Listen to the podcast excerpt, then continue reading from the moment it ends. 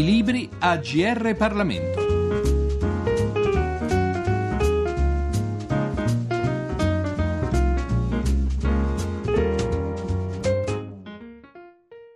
Un cordiale saluto a tutti gli ascoltatori sintonizzati sulle frequenze del GR Parlamento da Giorgio Cirillo al microfono per questa puntata della nostra rubrica. La Costituzione è di tutti, così afferma il titolo del saggio di Sergio Bartole, professore emerito tra l'altro di diritto costituzionale all'Università di Trieste, edito da Il Mulino. La Costituzione è di tutti sembra un concetto lapalissiano, un concetto che non avrebbe bisogno di essere sottolineato. Lasciamo a questo proposito la parola all'autore.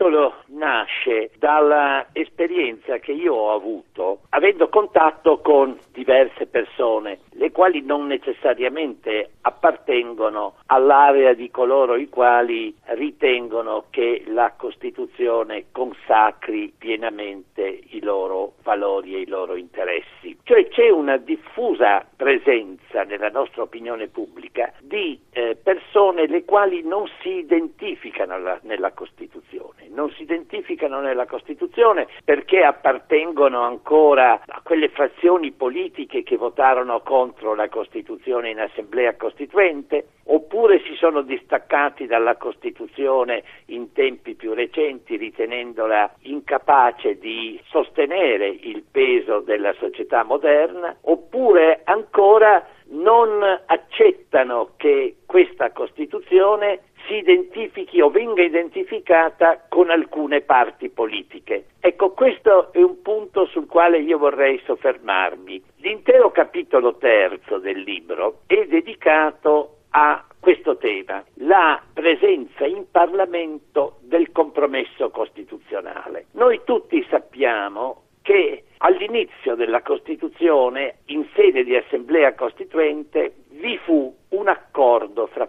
varie forze politiche, l'una diversa dall'altra, per l'adozione del testo della Costituzione. Da una parte dello schieramento politico, in particolare dalla parte dello schieramento di sinistra, si è ritenuto che questo comportasse una generale accettazione da parte di tutti i partiti politici di un programma di attuazione piena e completa e largamente condivisa della Costituzione. Laddove invece se uno attentamente esamina la Costituzione ed esamina la esperienza dei lavori parlamentari nella prima e nella seconda legislatura, constata che questo accordo su un programma largamente condiviso non c'è stato. Significa questo che non c'è stato il compromesso? No, non è vero, il compromesso c'è stato, ma il compromesso c'è stato nella garanzia di interessi anche fra loro contrastanti e divergenti.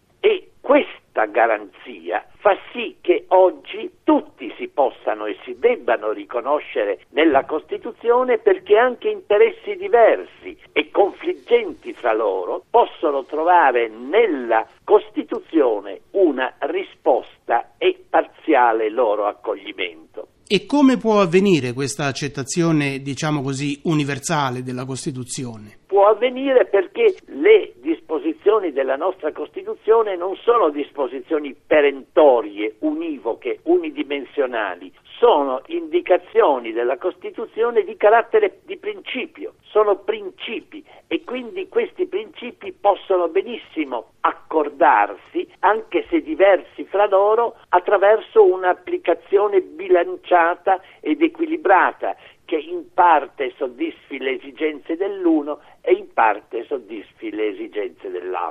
Ecco perché a questo punto importante per la conoscenza della Costituzione non è soltanto la conoscenza del suo testo, ma è anche la conoscenza di quella che è stata la concreta applicazione della Costituzione, quella che io chiamo la Costituzione vivente. Vale forse la pena di approfondire questo concetto, professor Bartole? In sostanza noi dobbiamo guardare a come i significati esplicitati nella Costituzione sono stati poi elaborati e messi in pratica dal legislatore o dai giudici e in primis dalla nostra Corte Costituzionale. Noi assistiamo ad una vicenda che continuo farsi della Costituzione, un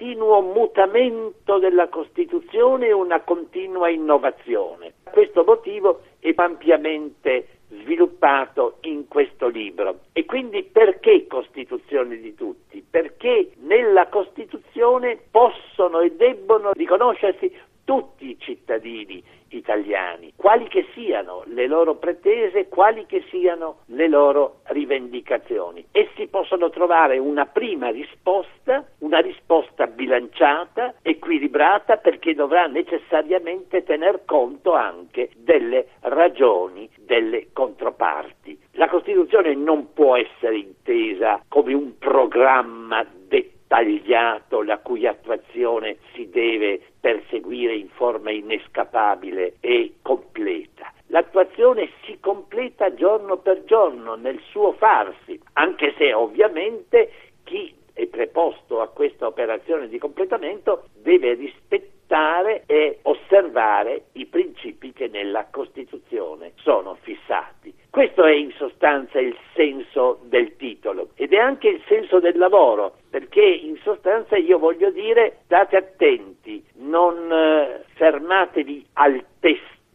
Costituzione, ma andate oltre, guardate alla pratica della Costituzione, allora imparerete molte cose di più di quante non potete apprendere dal testo. Ovviamente questa pratica può essere talvolta discostante, ma ci sono almeno due autorità nel nostro sistema che fungono da garanti e rappresentano una linea di argine nei confronti delle deviazioni della Costituzione. Da una parte la Corte Costituzionale, dall'altra il Presidente della Repubblica. E l'esperienza di quest'ultimo decennio credo che stia a dimostrare ampiamente che ambedue questi organi hanno corrisposto alle esigenze che da essi ci aspettavamo soddisfatte.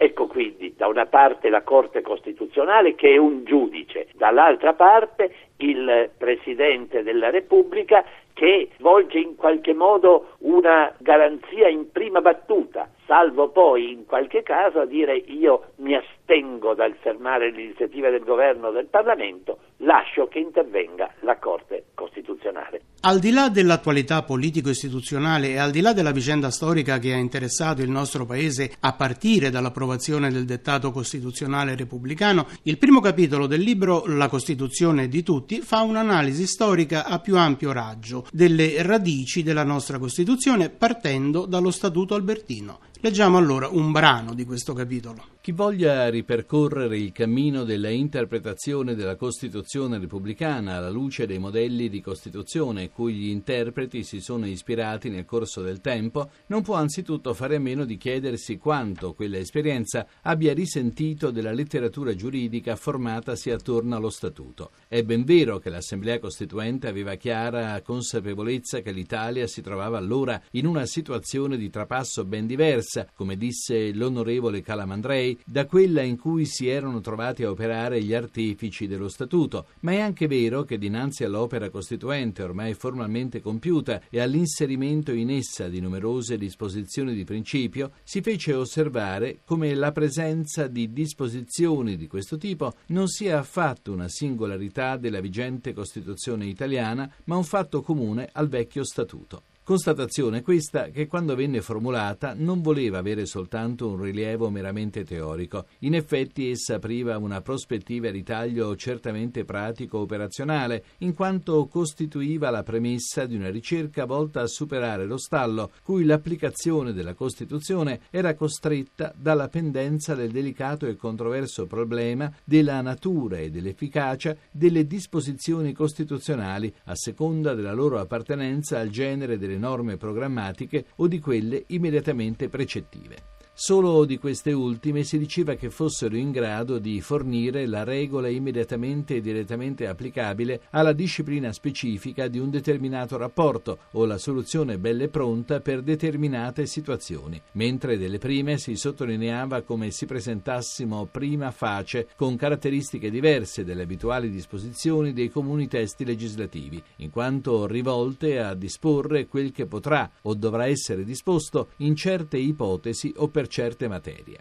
La questione non era nuova quando venne affrontata dopo l'entrata in vigore della Costituzione, in quanto proprio l'onorevole Calamandrei, in sede di Assemblea Costituente, aveva sottolineato il fatto che la Costituzione è una legge e come tale deve avere determinati caratteri comuni a ogni norma giuridica. Deve cioè contenere non affermazioni generiche, ma norme precise di condotta e stabilire mezzi pratici per il raggiungimento di certi scopi, nonché le sanzioni che saranno applicate a chi non osserverà quelle precise norme di condotta. Questa presa di posizione aveva incontrato il netto dissenso dell'onorevole Mortati, per il quale la Costituzione, sia per la natura degli organi cui si dirige, sia per la relativa genericità e la elasticità delle sue istituzioni derivanti dalla funzione che essa ha di presiedere la vita dello Stato per lunghi periodi di tempo, è destinata a contenere piuttosto principi direttivi che non norme direttamente e immediatamente azionabili.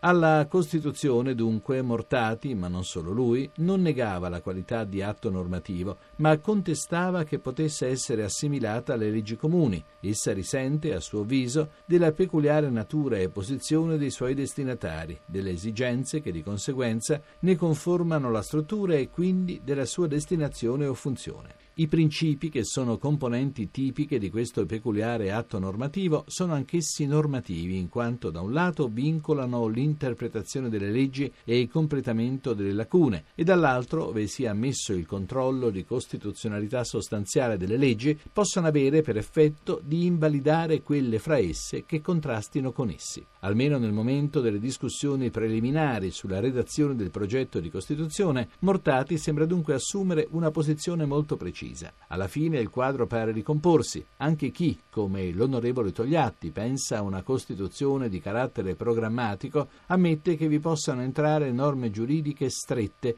del tipo di quelle reclamate dall'onorevole Calamandrei e quest'ultimo, per converso, consente all'enunciazione di diritti sociali che, pur non essendo ancora diritti, hanno la sostanza che li rende suscettibili di diventare domani veri e propri diritti. Ma Mortati insiste, dichiarando perentoriamente evidente che per quanto riguarda la Costituzione sembra che se ne travisi l'essenza, allorché la si configura quale un insieme di norme direttamente azionabili di fronte al magistrato. Per oggi è dunque tutto, ci siamo occupati di La Costituzione di tutti di Sergio Bartole, edito dal Mulino. Da Giorgio Cirillo un grazie per l'ascolto e a risentirci alla prossima occasione.